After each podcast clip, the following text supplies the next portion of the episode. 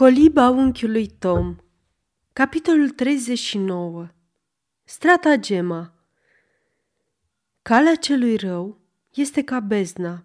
El nu știe de ce se împiedică. Podul casei locuite de Legree era, ca multe altele, mare, lăsat în părăsire, prăfuit, acoperit de păienjenii și tixit cu tot felul de vechituri – Familia foarte bogată care locuise casa în zilele ei de splendoare comandase în străinătate un mare număr de mobile minunate, din care o parte o luaseră cu ei, iar alta rămăsese în paragină, în odăi nelocuite sau fusese urcată în pod. Una sau două lăzi uriașe, în care fusese aduse unele din aceste mobile, erau așezate lângă pereții podului. Prin geamurile prăfuite ale unei fiere struici, aflate în acoperiș, o lumină slabă și nesigură se răspândea peste scaunele mari, cu spetează înaltă și mesele prăfuite ce cunoscuseră cândva zile mai bune. Locul era ciudat și macabru și, printre sclavii superstițioși, ca toți negrii, nu lipseau legendele care făceau ca locul să pară și mai îngrozitor. Cu câțiva ani în urmă, o negresă, care și-a trăsese furia lui Legree, fusese închisă în podul acela câteva săptămâni în șir. Ce se petrecuse acolo, nu o să spunem. Negrii obișnuiau să-și șoptească la ureche unii altora îngrijorați. Apoi, într-o zi, Trupul neînsuflețit al acestei nenorocite fusese coborât din pod și îngropat. După aceea, se spunea că în podul părăsit se auzeau răsunând înjurături și blesteme și zgomotul unor lovituri puternice, amestecate cu suspine și gemete de deznădejde. Odată, întâmplându-se ca Legri să surprindă pe niște negri, povestind lucruri de acest soi, se înfuriase jurând că al doilea, care va povesti astfel de basme, va avea prilejul să afle ce se întâmplă în pod, pentru că îl va pune în lanțuri și îl va închide acolo timp de o săptămână. Această amenințare fusese de ajuns pentru a curma zvonurile, fără însă să micșoreze crezarea ce se dădea poveștii. Încetul cu încetul, Scările care duceau spre pod și chiar culoarul unde se afla scara fură ocolite de către toți cei din casă și de toți cei cărora le era teamă să vorbească despre asta. Treptat, treptat, legenda fu dată uitării. Lui Casey îi venise deodată în minte ideea că ar putea să tragă folos de pe urma faptului că superstițiile îl impresionau foarte puternic pe Legrui și să-și ușureze fuga ei și atovară și ei de suferință. Dormitorul lui Casey era situat drept sub pod. Într-o zi, fără să-l întrebe pe Legree, hotărâ cu de la sine putere și în văzul tuturora să mute toată mobila din odaia ei într-una situată la o distanță destul de apreciabilă. Când Legree se înapoie de la o plimbare călare, găsi pe servitori făcând această mutare, alergând și agitându-se cu mult zel într-o mare zăpăceală. Hei, Casey!" spuse Legree. ce e asta?" Nimic. Mi-am ales o altă odaie," răspunse Casey arțăgoasă. Și de ce mă rog?" Fiindcă așa am hotărât." La dracu! Și pentru ce ai hotărât așa?" fiindcă vreau să pot și eu dormi din când în când. Să dormi. Dar bine, ce te împiedică să dormi? Dacă ai binevoi să asculți, poate că ți-aș spune, răspunse Casey scurt. Dă-i drumul și reato, spuse Legree. Eu nimica toată. Bănuiesc că pe tine nu o să te tulbure. Jumătate din noapte, de la miezul nopții până în zori, se aud gemete și oameni care se încaieră, și se rostogolesc pe dușumeaua podului. Oameni în pod?" exclamă Legree, neliniștit, dar silindu-se să râdă. Dar ce oameni Casey? Casey își ridică ochii ei negri și vioi. Se uită drept în fața lui Legri, cu o privire care îl făcu să tremure din toate mădularele și spuse Tocmai asta e, Simon. Ce oameni! Aș vrea să-mi spui tu cine sunt. Te pomenești însă că nu știi. Conjurătură, Legri ridică cravașa să o lovească, dar ea se feri și, întorcându-se spre el din prag, spuse Dacă ai dormi în camera aceea, nu mi-ai întrebat nimic. Te-ai lumina singur. N-ar strica, poate, să încerci. Spunând aceasta, Casey ieși și se încuie noua ei odaie. Legri răcni și înjură cât îl ținea gura, amenințând că va sparge ușa. Dar de bună seamă se răzgândi și, neliniștit, se întoarse în salon. Casey înțelese că săgeata ei nimerise în plin și din acel moment, cu cea mai scusită îndemânare, nu încetă o clipă seria de uneltiri pe care le pusese la cale. Vârând gaura unei scânduri din pod, un gât de sticlă spartă. La cea mai ușoară adiere de vânt, gâtul de sticlă scotea niște vaete lugubre, care, atunci când vântul sufla mai tare, se transformau în adevărate țipete. Pentru urechile credule și superstițioase, aceste țipete păreau urlete de groază și de desperare. Auzite din când în când de sclavi, ele treziră în mintea tuturora amintirea vechii povești a stafiilor. O groază superstițioasă părea să cuprindă pe nesimțite casa. Și cu toate că nimeni nu îndrăznea să-i sufle o vorbă lui Legree, el se simțea învăluit de această groază ca de o negură. Nimeni nu este mai superstițios ca omul necredincios. Creștinul este liniștit de credința sa într-un părinte înțelept și atotputernic, a cărui prezență umple cu lumină și ordine golul necunoscut. Dar pentru omul care l-a detronat pe Dumnezeu, lumea spiritului, este într-adevăr, după cum spune poetul evreu, un ținut al întunericului și o umbră a morții, unde nu există nicio rânduială, unde lumina este ca întunericul. Viața și moartea sunt pentru el ținuturi bântuite de stafii, populate cu apariții demonice, semănând groaza nedeslușită și de neînțeles. Întâlnirile cu Tom treziră în legrii doar bruma de conștiință care să izbească forța adâncă a răului.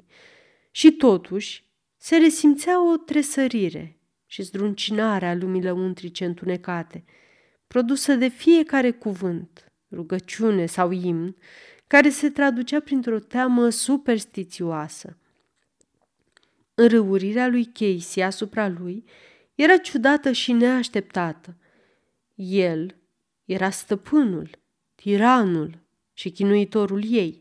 Știa foarte bine că mulatra e cu totul în mâinile lui și că nu are niciun mijloc să-i scape. Totuși, deseori, se întâmplă ca omul cel mai brutal să nu poată trăi zi de zi alături de o puternică personalitate feminină, fără să sfârșească prin a fi dominat de ea. La început, când o cumpărase, Casey era, după cum singură povestea, o femeie cu creștere aleasă. El o zdrobise fără scrupule, sub călcâiul brutalității lui. Dar cu timpul, după ce mediul josnic în care trăia și desperarea împietriseră tot ce era gingaș în ea și aprinsese focul unei patime aprige, ea ajunsese într-o oarecare măsură stăpâna lui. Și Legree, când o tiraniza, când își știa de frică. Înrăurirea femeii crescuse și mai mult din clipa în care, un început de demență, dăduse spuselor și felului ei de a vorbi un accent ciudat și supranatural. Cu o seară sau două mai târziu, după ultima întâmplare, Legree ședea în salonul său prăfuit, lângă focul viu, ce ardea în cămin, și care arunca pâlpâiri roșietice prin odaie. Era o noapte furtunoasă, una din nopțile acelea care trezesc o întreagă gamă de zgomote în casele vechi și șubrede. Geamurile se zgâlțâiau, obloanele se izbeau. Vântul voia turbat, suflând cu toată puterea în hornul căminului, în care răbufnea din când în când fum și cenușă. Ca și cum o legiune de diavoli s-ar fi fugărit prin hogeac. Timp de câteva ore, Legree făcuse niște socoteli. Apoi citise jurnalele, în timp ce Casey ședea tăcută într-un colț, privind focul cu o privire mohorâtă. Legree lăsă jurnalul. Apoi luă de pe masă și începu să răsfoiască o carte veche, din care o văzuse pe Casey că citise la începutul serii. Era una din acele colecții de romane cu omoruri sângeroase, cu strigoi și apariții supranaturale, care, povestite sumar și ilustrate sugestiv, exercită o fascinație ciudată asupra cititorului. Legree zâmbea plin de dispreț, dar citea pagină după pagină. La un moment dat, a zvârli cartea cu o înjurătură. Nu e așa, Casey, că tu nu crezi în strigoi?" spuse el, luând cleștele și ațățând focul. Credeam că ai mai multă minte și nu o să te lași speriată de niște zgomote. Ce importanță are ce cred eu? spuse Casey posomorâtă. Pe vremuri, băieții căutau să mă sperie cu tot felul de povești marinărești, de groază, continuă Legree. Dar niciodată nu le-a mers cu mine. Sunt prea călit pentru asemenea bazaconii, crede-mă. Din ungherul întunecat în care ședea, Casey se uita țintă la el. În ochii ei sticlea strălucirea aceea stranie, care trecea întotdeauna în Legree ca o adâncă neliniște. Zgomotele de care vorbeai erau făcute de șobolani și de vânt. Șobolanii sunt în stare să facă un zgomot infernal. Îi auzeam adesea în cala vaporului. Și vântul, Doamne, poți să faci orice din vânt. Casey știa că Legree nu se simte la largul lui sub privirea ei și de aceea nu răspundea nimic, continuând să-l fixeze cu expresia aceea ciudată și supranaturală. Hai, femeie, vorbește!" Se răsti Legree. Nu crezi și tu la fel?" Pot oare șobolanii să coboare scările, să pătrundă prin vestibul și să deschidă o ușă?" Când tu ai încuiat-o și ai așezat un scaun în fața ei, șopti Casey. Și să umble, să umble, să umble, să vină în fața patului și să întindă mâinile așa? În timp ce vorbea, Casey își ațintise ochii ei sclipitori asupra lui Legree, iar el se uita fix la ea, ca un om într-un vis de groază. Când Casey puse în cele din urmă mâna ei rece ca gheața pe mâna lui, Bruta sări în sus, înjurând. Femeie, ce vrei să spui cu asta? Nimeni n-a pomenit așa ceva. Nu, desigur că nu. Am spus eu că s-a petrecut așa ceva? Rosti ea cu un zâmbet disprețuitor care te îngheța. Ai văzut tu cu ochii tăi ce-ai spus adineauri? Hai, Casey, vorbește. Dacă vrei să știi, n-ai decât să dormi și tu acolo. Venea asta din pod, Casey? Care asta? Ei, ce mi-ai povestit despre... Eu nu ți-am povestit nimic, spuse Casey, arțăgoasă și scumpă la vorbă. Legree se plimba agitat în sus și în jos prin odaie. O să cercetez povestea asta. Chiar în noaptea asta. Îmi voi lua pistoalele. N-ai decât, spuse Casey.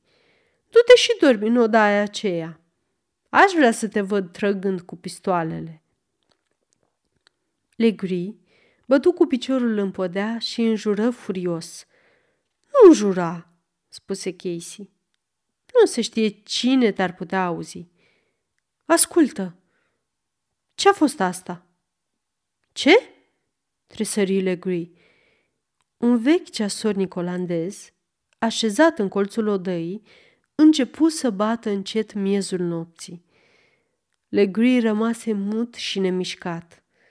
Un sentiment nedeslușit de groază îl cuprinsese, în timp ce Casey, cu o sclipire pătrunzătoare și bat jocoritoare în ochi, îl privea numărând bătăile. Miezul nopții. E, acum vom vedea, spuse ea, întorcându-se, deschizând ușa către coridor și oprindu-se ca și cum ar fi ascultat. Auzi, ce-a fost asta?" Îl întrebă ea, ridicând degetul. Ce să fie? E vântul. Nu auzi ce nebunește suflă? Simon, vină încoace, șopti Casey, luându-l de mână și conducându-l până la scară. Știi ce e asta? Ascultă! Un țipăt sălbatic răsună pe scări. Venea din pod. Genunchile lui Legree tremurau și de spaimă fața ei se făcu albă ca varul. N-ar fi bine să-ți aduc pistoalele?" spuse Casey cu un rânjet disprețuitor, care îngheță lui Legree sângele în vine. Ar fi vremea să lămurim odată și odată povestea asta, nu-i așa? Aș vrea să te urci chiar acum sus. Sunt iar acolo. Nu vreau să mă duc, spuse Legri cu o înjurătură. De ce nu? Doar nu există strigoi. Știi prea bine. Vino. Și Casey zbură pe scări, râzând și uitându-se la el. Hai, vino! Tu ai pe diavolul în tine, spuse Legri. Vino înapoi, vrăjitoare ce ești. Vino înapoi, Casey. Nu te duce. Dar Casey râse sălbatic și fugi mai departe. O auzi deschizând ușile podului. O răpufnire groaznică de vânt suflă de sus, stingând lumânarea pe care Legree o ținea în mână. Și în bezna care îl învălui, se auziră urletele acelea supranaturale, care parcă îi răsunau de-a dreptul în ureche. Legree fugi îngrozit în salon, unde după câteva clipe se întoarse și Casey, palidă, dar calmă și rece ca un spirit răzbunător și cu aceeași strălucire înspăimântătoare în ochi. Sper că ești mulțumit, spuse ea. Și o blestemată Casey, murmui Legree. De ce? M-am dus sus să închid ușile. Dar ce crezi tu, Simon, că se întâmplă acolo în pod? Asta nu-i treaba ta, răspunse Legree. Nu-i treaba mea? Bine, în orice caz, sunt încântată că nu mai dorm în camera de sub pod. Prevăzând că vântul o să se întețească în noaptea aceea, Casey se dusese din vreme sus și deschisese ferestrele podului. Bineînțeles, în clipa în care se închisese ușile, vântul se năpusti jos pe scări și stinsese lumânarea. Întâmplarea aceasta este o pildă de felul în care Casey îl juca pe Legree, care și-ar fi băgat mai curând capul în gura unui leu decât să urce și să cerceteze podul. În nopțile următoare, când toată lumea dormea, Casey strânse cu grijă în pod o cantitate îndestulătoare de alimente pentru a asigura hrana pe mai multe zile. Încetul cu încetul, duse tot acolo și cea mai mare parte din îmbrăcămintea ei și a Emelinei. Totul era pregătit. Așteptau doar un prilej prielnic pentru a-și pune planul în aplicare. Măgulindu-l pe Legri și profitând de un moment de bună dispoziție a tiranului, Casey izbutise să-l însoțească până în orașul vecin, situat chiar pe râul Roșu. Cu memoria ei extraordinară, înregistrase fiecare cotitură a drumului, calculând în gând timpul necesar pentru a-l parcurge pe jos. Acum, totul era cu adevărat gata. Și cititorilor noștri le va face de sigur plăcere să poată privi din culise și să asiste la lovitura de stat finală. Era penserat. Legree dăduse o raită călare până la o fermă învecinată. Timp de mai multe zile, Casey se arătase neobișnuit de drăguță și împăciuitoare și Legree părea să fie în termenii cei mai buni cu dânsa. În odaia Emelinei, Casey și tânăra fată își alegeau lucrurile pentru a-și pregăti fiecare câte o legăturică. Așa, astea sunt destule, spuse Casey. Puneți acum pălăria și să o pornim. E tocmai timpul potrivit. Dar la ora asta ne pot vedea, se sperie Emelin. Asta și vreau, răspunse Casey cu sânge rece. Nu știi că sunt obligați să ne vâneze? Lucrurile trebuie să petreacă astfel. Ne furișăm pe ușa din dos, fugim de-a lungul bordeelor, Sambo și Quimbo ori să ne vadă cu siguranță. Ne vor urmări, iar noi vom intra în tufișul din mlaștină, unde nu ne mai pot urmări până ce nu se întorc să dea alarma și să dezlege câinii. În timp ce se va produce învălmășeala și toți se vor împiedica și se vor lovi unii de alții, cum se întâmplă de obicei, noi ne vom furișa până la gârla care se află în spatele casei și o vom trece prin vad până ce vom ieși tocmai în spatele casei. Câinii ne vor pierde astfel urma, fiindcă mirosul se pierde în apă. Toți vor ieși din casă prin față, ca să ne caute.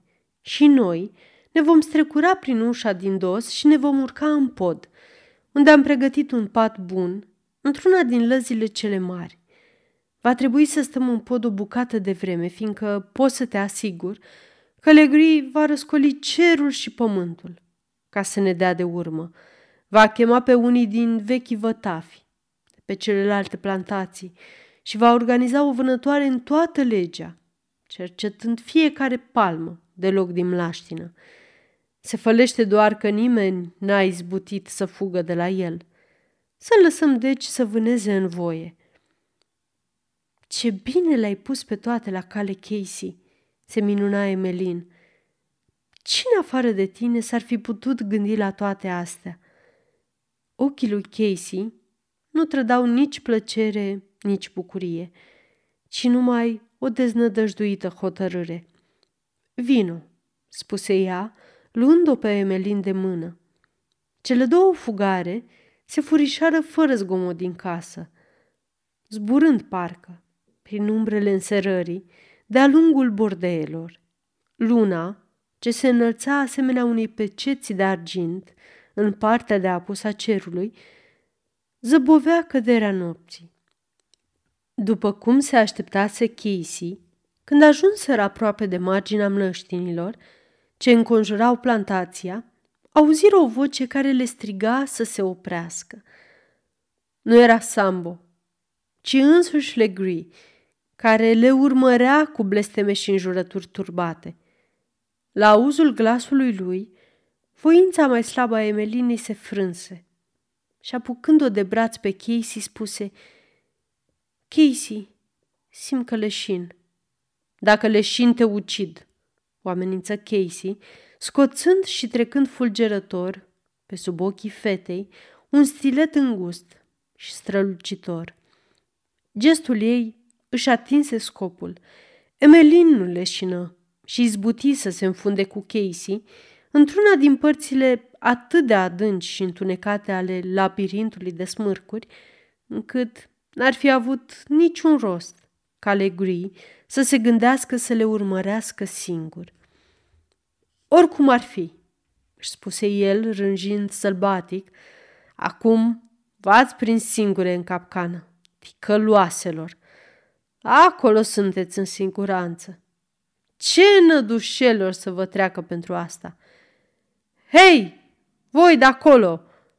Sambo! Quimbo! Săriți cu toții! strigă Legree, ajungând aproape de bordee, în clipa în care bărbații și femeile se întorceau tocmai de la lucru. Sunt doi fugari în mlaștină. Dau cinci dolari oricărui negru care îi prinde. Dați drumul la câini. Dați drumul lui Tigru și Furiei și la toți ceilalți. Vâlva stârnită de această știre fu nemaipomenită. Mulți dintre bărbați săriră cu o grabă josnică să-și ofere serviciile, atât în speranța recompensei, cât și din slugărnicie, una din cele mai triste urmări ale sclaviei. Unii se duseră să caute făcli de rășină, alții alergau năuci, încoace și încolo sau dăduseră drumul câinilor, al căror lătrat răgușit și sălbatic mări și mai mult hărmălaia. Stăpâne, dacă nu le putem prinde, să le împușcăm? întrebă Sambo, căruia stăpânul său îi adusese o pușcă. Poți să tragi în Casey dacă vrei. Pe ea poate să o ia dracu. Acolo e locul ei. Dar nu în fată. Și acum, băieți, fiți sprintenși și destoinici. Cinci dolari pentru cel care le prinde și un pahar de rachiu pentru fiecare în parte. În orice caz. Cu strigăte și urlete de oameni și de animale, banda se îndrepta, la lumina torțelor aprinse, spre mlaștină, urmată la o oarecare distanță de toate slugile din gospodărie. Astfel, casa era complet părăsită, când Casey și Emelin se strecurară înăuntru pe ușa din dos. Strigătele și țipetele urmăritorilor continuau să umple văzduhul și prin fereastra salonului, Casey și Emelin puteau să vadă ceata împrăștiindu-se de-a lungul mlaștinii.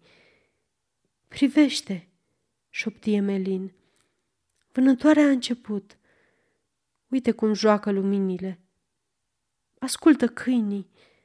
Nu-i auzi? Dacă am fi acolo, n-am avea nicio șansă să scăpăm.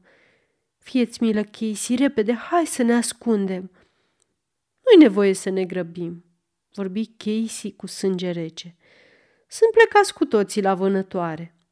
Asta o să fie petrecerea lor de astă seară. Ne vom duce sus, pendelete, până una alta, spuse ea, scoțând liniștită o cheie din buzunarul hainei, pe care Legree, în graba lui, o aruncase jos, să luăm ceva bani ca să ne putem plăti drumul. Descuie biroul și luă din el un teanc de bancnote pe care le numără repede – să nu facem asta, spuse Emelin. Să nu o facem? exclamă Casey. Și de ce nu? Ce e mai bine? Să murim în laștini sau să avem ceea ce ne trebuie pentru a ne plăti drumul către statele libere? Cu bani poți face orice. Spunând aceasta, băgă banii în sân. Dar asta înseamnă furt, șoptie Melin cu amărăciune. Furt, zise Casey cu un râs bat jocoritor. Cei ce fură trupuri și suflete nu trebuie să ne dea lecții. Fiecare din aceste bancnote este furată. Furată de la biete ființe trudite și flămânde, care până la urmă tot sunt sortite iadului pentru îmbogățirea acestui demon. Lasă-l pe el să vorbească despre furt. Și acum vino. Putem să ne urcăm în pod. Am făcut un stoc de lumânări și am dus și câteva cărți, ca să ne treacă de urât. Poți să fii sigură că nu vor veni să ne caute. Dacă ar îndrăzni, o să fac pe stafia. În pod, Emelin văzu o ladă uriașă, în care fusese aduse cândva mai multe mobile foarte grele și care era așezată cu deschizătura spre perete sau, mai bine zis, spre streașină. Casey a prins o lumânare și strecurându-se amândouă prin spațiul îngust dintre peretele și deschizătura lăzii, se instalară în ea. Câteva saltele mici și mai multe perne fusese răpuse acolo de Casey. Într-o lădiță se aflau belșug de lumânări, provizii și îmbrăcăminte necesară pentru drum, pe care Casey le pregătise în câte o legăturică de dimensiuni surprinzător de redusă. Așa, spuse Casey, fixând sfeșnicul de câte un cârlig mic, pe care îl bătuse în acest scop într-un perete al lăzii. Asta va fi casa noastră până una alta. Cum îți place? Și dacă vin să ne caute și aici? Aș vrea să-l văd pe Simon Legree făcând una ca asta, râse Casey. Nu, nu, va fi încântat să stea departe de pod. Cât despre slugi, oricare dintre ele ar vrea mai degrabă să fie împușcată decât să-și arate fața aici. Mai liniștită, Emelin se rezemă de perna ei. Ce-ai vrut să spui, Casey, când m-ai amenințat că mă omori?" întrebă ea. Am vrut să te sperii, ca să nu leșini. Și am izbutit. Știe, Melin, trebuia să te hotărăști să nu leșini. Orice s-ar întâmpla. N-aveam nevoie de așa ceva. Dacă nu te-aș fi împiedicat să cazi în nesimțire, la ora asta, ticălosul ar fi pus mâna pe noi. Emelin se înfioră.